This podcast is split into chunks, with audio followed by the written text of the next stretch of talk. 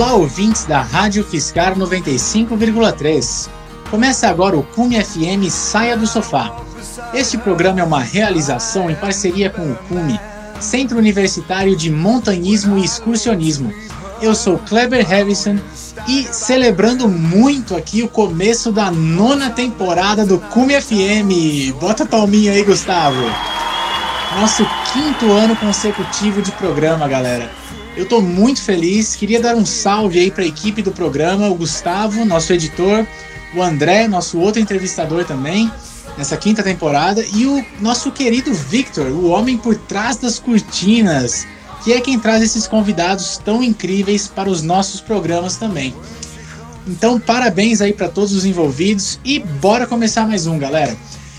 Lembrando que esse mês nós comemoramos o Dia Internacional da Mulher e aqui no Cume FM nós separamos não apenas um, mas 30 dias para essa comemoração tão significativa e, portanto, os primeiros quatro programas desse mês nós teremos apenas convidadas mulheres. Olha que legal, galera.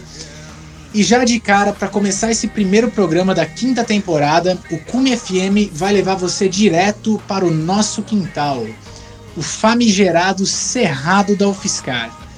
Para falar com a gente hoje, nós temos as meninas do coletivo Cerrado Vive, a Lara Padilha, formada em letras e ativista pelos direitos da natureza, e a Alessandra Pavese, formada em ecologia, doutora em educação pela UFSCar, pós-doutora em arquitetura e urbanismo pela USP e ativista ambiental. Tudo bem aí, meninas? Oi, Kleber, tudo bem? Gratidão pelo convite de vocês, estamos muito felizes de estar aqui e parabéns aí pelos cinco anos do programa. Oi, Kleber, e a todos os ouvintes. É um prazer estar aqui. Muito obrigada pelo convite. Fico lisonjeada por ser uma das mulheres é, homenageadas assim nesses primeiros programas de vocês. Lara, Alessandra, sejam muito bem-vindas aqui no Cume FM. É um prazer enorme tê-las aqui conosco para falar sobre o Cerrado, né? Esse lugar tão querido. É, e a gente que é leigo sobre o assunto e gosta de passear ali no Cerrado, às vezes chega lá, encontra um lugar fechado, né? E eu entendo que nós, assim como frequentadores, a gente não faz ideia de quanta coisa já aconteceu naquele espaço. Mas uma coisa que sempre me pareceu um pouco estranha, confusa, é, foi a construção de alguns prédios bem grandes ali dentro, né? Então, às vezes, quando eles fecham o cerrado, a pergunta que me vem à cabeça é: será que a universidade está querendo proteger o cerrado dela mesma? Então, eu queria perguntar para vocês: é, a gente sabe que esse fragmento de cerrado na UFSCar tem sofrido ameaças e que isso deu origem a movimentos para sua proteção. Que movimentos são esses? Bom, Clever, eu vou começar comentando um pouco aqui, contando um pouco aqui para vocês sobre nós, né, sobre nosso grupo, que é o coletivo Cerrado Vive. Eu e a Alessandra a gente participou do coletivo do Cerrado por alguns anos, e aí a gente se manteve trabalhando pela proteção do fragmento de Cerrado, onde fica o Fiscar e o seu entorno até hoje. Esse fragmento, para quem não conhece, ele tem cerca de 200 hectares e possui uma enorme biodiversidade, né? um, um valor ecológico muito grande, um valor paisagístico, natural, cultural. E ele também acaba fazendo parte de uns corredores ecológicos, que acabam sendo passagens e refúgios para os animais em toda a região. E o campus da universidade, na verdade a cidade toda de São Carlos, eles estão numa área de transição, né? mas predomina a vegetação de cerrado. E como que a gente, inclusive, a gente vê isso quando a gente vem chegando em São Carlos, pelo Washington Luiz, por exemplo, e a gente vê várias áreas de, de cerrado bem preservado, né? E só que esse domínio está muito é, ameaçado no Brasil todo, como a gente tem visto aí nas notícias, mas no estado de São Paulo, principalmente, né, que é o nosso estado. E na verdade é um privilégio a gente estar tá numa região em que, em que o cerrado e essa flora tão né, diferenciada, tão rica e a fauna ainda existem. Então, por isso que a gente acha que todos os esforços possíveis para a sua proteção são necessários, né? E a gente tem, na nossa experiência nesses últimos anos, a gente tem é, percebido que é possível, sim, né, agir é, conjuntamente, buscar o apoio do Ministério Público, buscar o apoio da Justiça enfrentar alguns interesses ou né, um descaso, vamos dizer, de pessoas que possuem o poder de tomar decisão sobre essas áreas. Né? A gente vai poder conversar mais, acho que nessa entrevista, sobre, sobre essas experiências. mas de maneira que, que para a gente é importante, assim, deixar é, essa mensagem, que às vezes a gente fica muito chateado com as notícias ambientais, às vezes está lá longe, né, em outro, outro estado, outra região do país, e a gente às vezes fica, né, nesse esquema de ver as imagens, ver matérias, ficar nas redes sociais, isso é importante também, né, tem essa importância, mas tem também essa, essa importância de, sabe, vamos lá, se reunir com quem mais está tá, tá insatisfeito com aquilo e, e, começar a conversar, trocar ideia e buscar também soluções, né? Nem que seja para questões menores, né? Do que, ah, tá pegando fogo no Pantanal. Tá, talvez eu não possa fazer nada quanto a isso, mas sim, aqui do lado da minha casa tem uma área de cerrado e eu quero ajudar a preservar, né? E, e dá para então dá para fazer, tomar atitudes que que façam a diferença. A nossa experiência tem sido essa, né?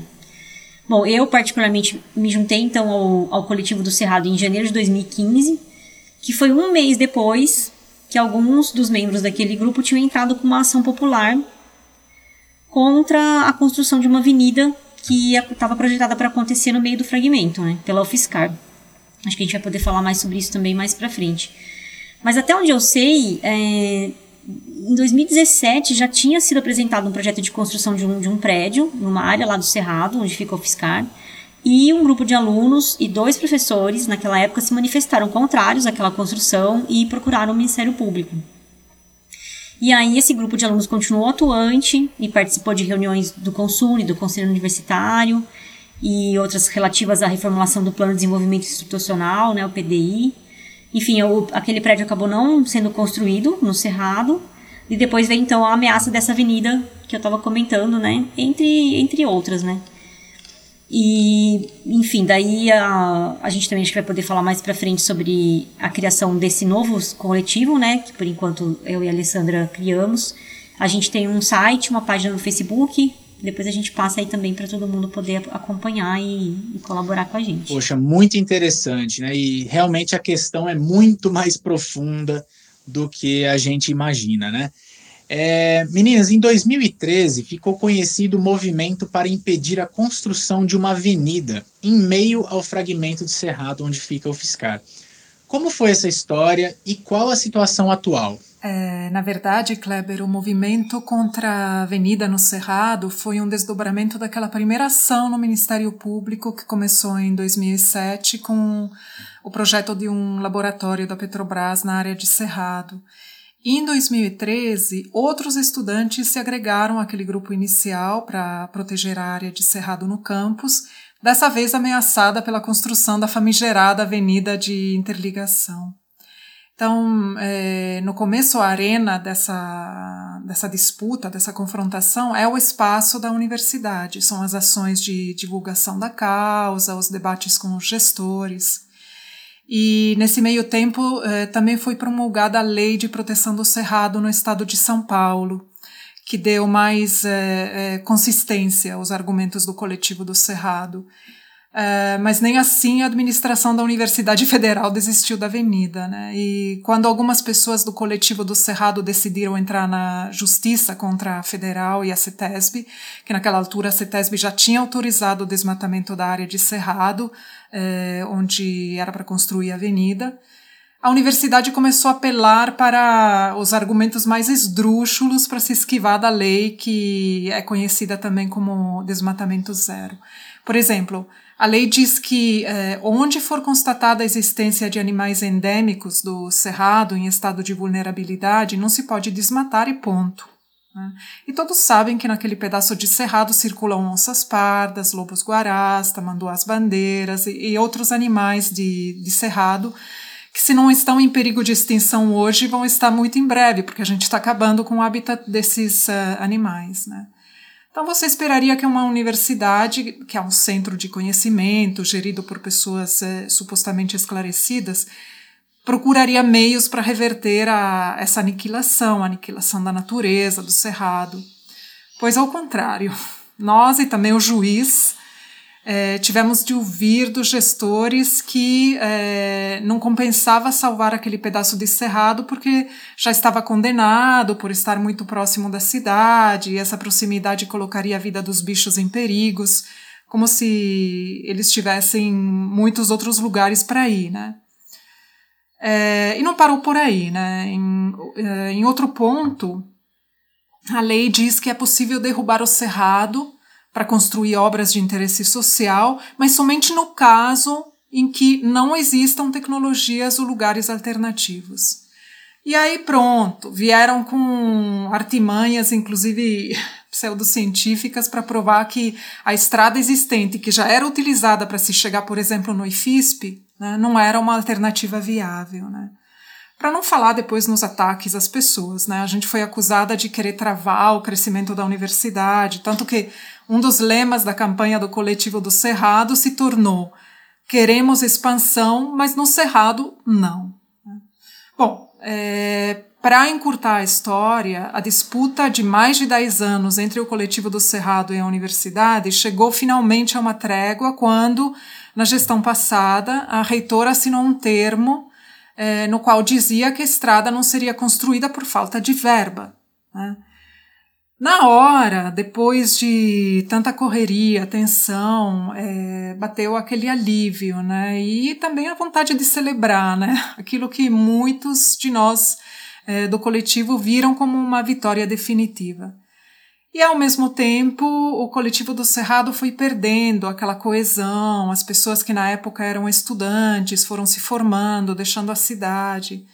E foi nesse momento que a Lara e eu, preocupadas que um dia, quando a universidade conseguisse alguma verba, o projeto da avenida seria ressuscitado, decidimos é, retornar às ações na justiça, é, pressionar o Ministério Público Federal para instaurar um processo e garantir a proteção legal do Cerrado no campus da, da Federal. Né? E agora a gente está aguardando que a universidade cumpra com todos os trâmites burocráticos para isso acontecer de fato, né, por meio da criação de uma servidão ambiental. Eu acho que só então a gente vai poder festejar mesmo. Poxa, que importante esse trabalho de vocês, meninas, realmente incrível. Me sinto super representado e gostaria de saber quais são as ações mais recentes de vocês. Bom, é, em 2016, na época da eleição da, da reitoria, a gente esperava que a nova gestão da universidade traria novas esperanças para o Cerrado, né? Até porque na campanha eleitoral a chapa usou, um dos slogans dele era 100% Cerrado. É, e aí eles usaram toda aquela retórica, começaram aquele discurso, né, de, das belezas do Cerrado, da importância de um laboratório a céu aberto. Então, assim, por um lado o discurso mudou, mas na prática a gente acha que não teve tanto avanço assim.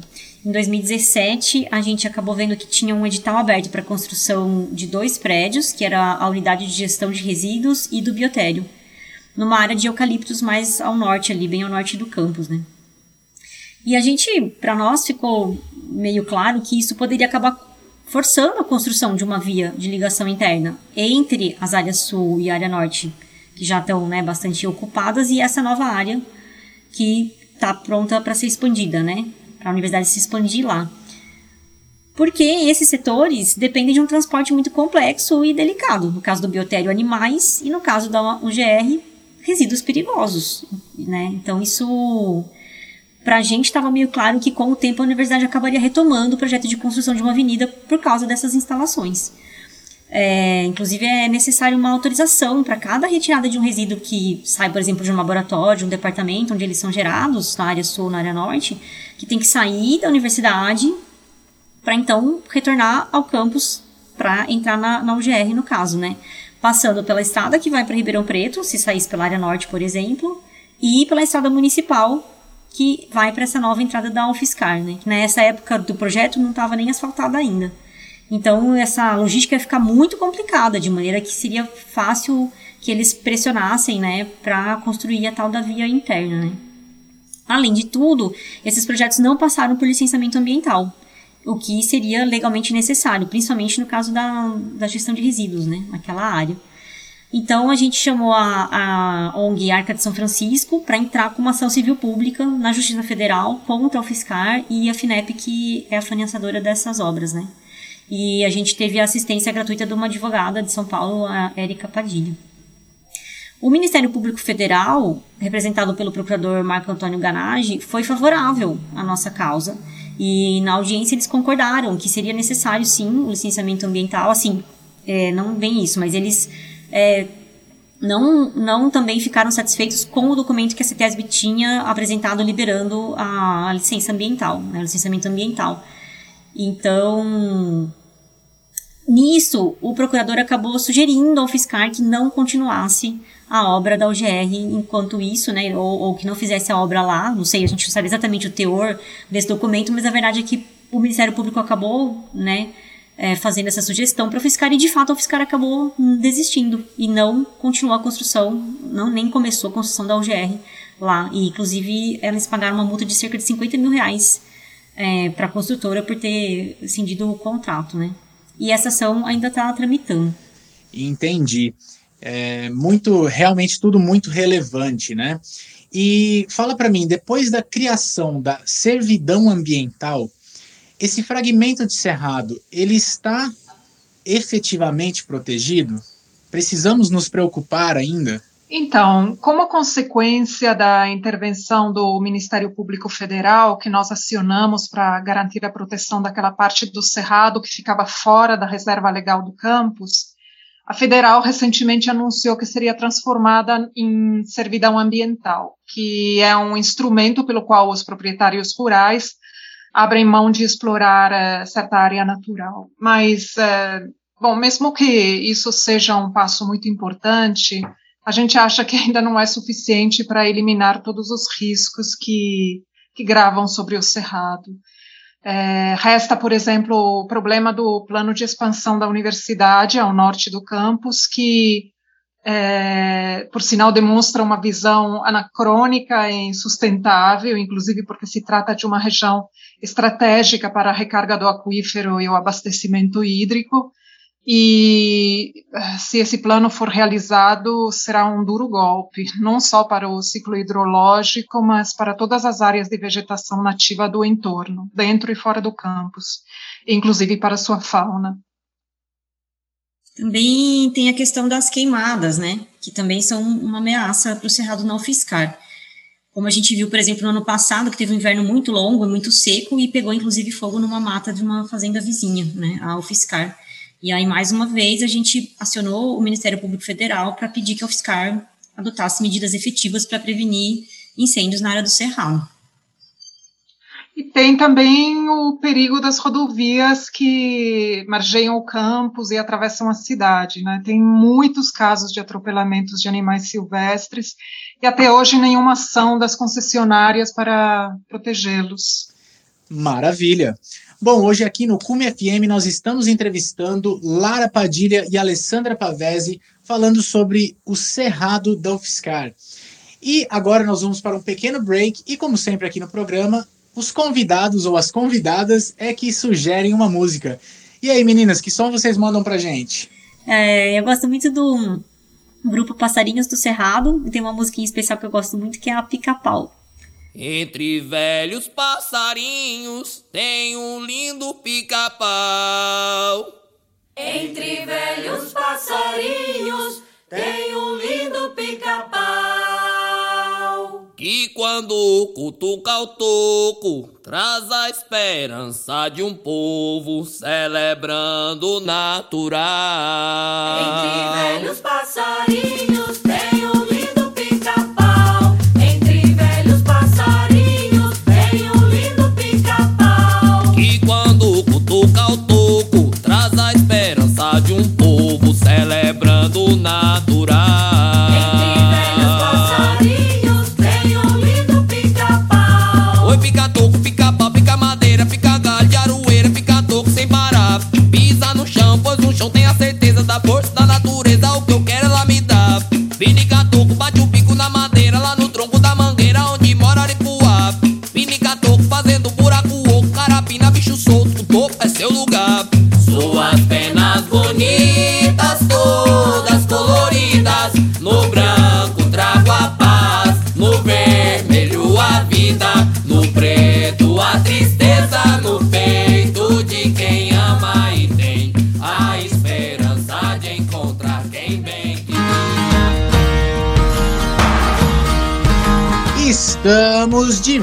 Volta, galera, com o Cume FM, o programa para você sair do sofá e curtir o planeta em que você vive.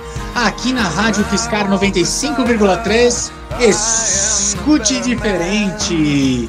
E aqui no programa de hoje estamos conversando com Lara Padilha e Alessandra Pavese, falando sobre o Cerrado da UFSCar, galera. Bom, meninas, uh, no bloco anterior vocês comentavam um pouquinho sobre se o Cerrado está realmente protegido. É, além de lutar pela proteção do Cerrado na UFSCar, vocês organizaram também um abaixo assinado para evitar o desmonte da lei de proteção do Cerrado Paulista. Do que se trata esse abaixo assinado? Bom, em todas essas ações que a gente mencionou, ação civil pública, ação popular, as, as manifestações do Ministério Público, um, a lei estadual 13550 de 2009, ela, ela tem sido muito útil para fundamentar a proteção do cerrado no estado de São Paulo. Né? uma lei que proíbe a supressão de vegetação do cerrado no estado. E aí nós ficamos sabendo que existem pressões muito fortes para afrouxar essa lei e atender aos interesses principalmente de mineradores e construtores em todo o interior de São Paulo. E aí, muito preocupados em perder essa importante lei, né, a gente criou esse abaixo-assinado no Change, intitulado Não queremos o enfraquecimento da lei de proteção do cerrado em São Paulo. E até hoje a gente conseguiu quase 75 mil assinaturas. Então a gente acha que esse volume de assinaturas demonstra que as pessoas realmente se preocupam com a situação, né, valorizam essa lei, valorizam a proteção do cerrado, mas a gente precisa continuar atento e buscando meios para que aqueles que de fato detêm o poder, né, legisladores e do poder executivo, que respeitem essa vontade popular de proteger o cerrado. Fantástico. E é chegada a hora agora da nossa dica de mínimo impacto. E aproveitando que as nossas convidadas sabem tudo como sobre se portar na natureza, que dica vocês trazem para os nossos ouvintes? Bom, é necessário que todos percebam a importância desse fragmento e a necessidade de respeitar a sua paisagem, não jogando lixo ou soltando animais domésticos, por exemplo. Mas, a nosso ver, a maior responsabilidade pelos riscos e os impactos sobre aquela área ainda é da administração e da comunidade acadêmica, que poderia desenvolver projetos de pesquisa, tomar medidas para sua proteção. É, a começar pelo monitoramento sistemático da fauna e da flora, por exemplo. Né? Os resultados desses desses projetos eles podem servir para informar planos de manejo e proteção desta e também de outras áreas de cerrado na, na região. É, galera, tá vendo? Nunca é demais lembrar. Então fica a dica aí das meninas do coletivo. Muito bom. E agora vamos para a nossa dica de livro e dica de filme. Lara, Alessandra, tem algum filme, algum livro que seria legal, seria interessante indicar para os nossos ouvintes? Então, infelizmente, há, tem muito pouco material publicado sobre o Cerrado do estado de São Paulo, que tem características né, bem diferentes do Cerrado do Centro-Oeste, por exemplo, onde tem muito mais publicações, é, pesquisas e tudo mais, né? É, mas alguns estudos que são feitos aqui na região são muito importantes para a gente. Por exemplo, os artigos do, que são publicados pelo Pavel Dodonov, que é um biólogo formado aqui pela UFSCar, é, ele faz ainda estudos sobre esse fragmento aqui, onde fica o fiscal, e esses estudos são muito importantes para a gente, porque a gente acaba usando, inclusive, para fundamentar as nossas ações na, na Justiça e no Ministério Público. E tem o livro do Daniel Cabaleiro, que se chama Guia de Campos, Guia de Campo dos Campos de Piratininga, ou O que sobrou do Cerrado Paulistano, ou ainda Como fazer seu próprio Cerrado Infinito.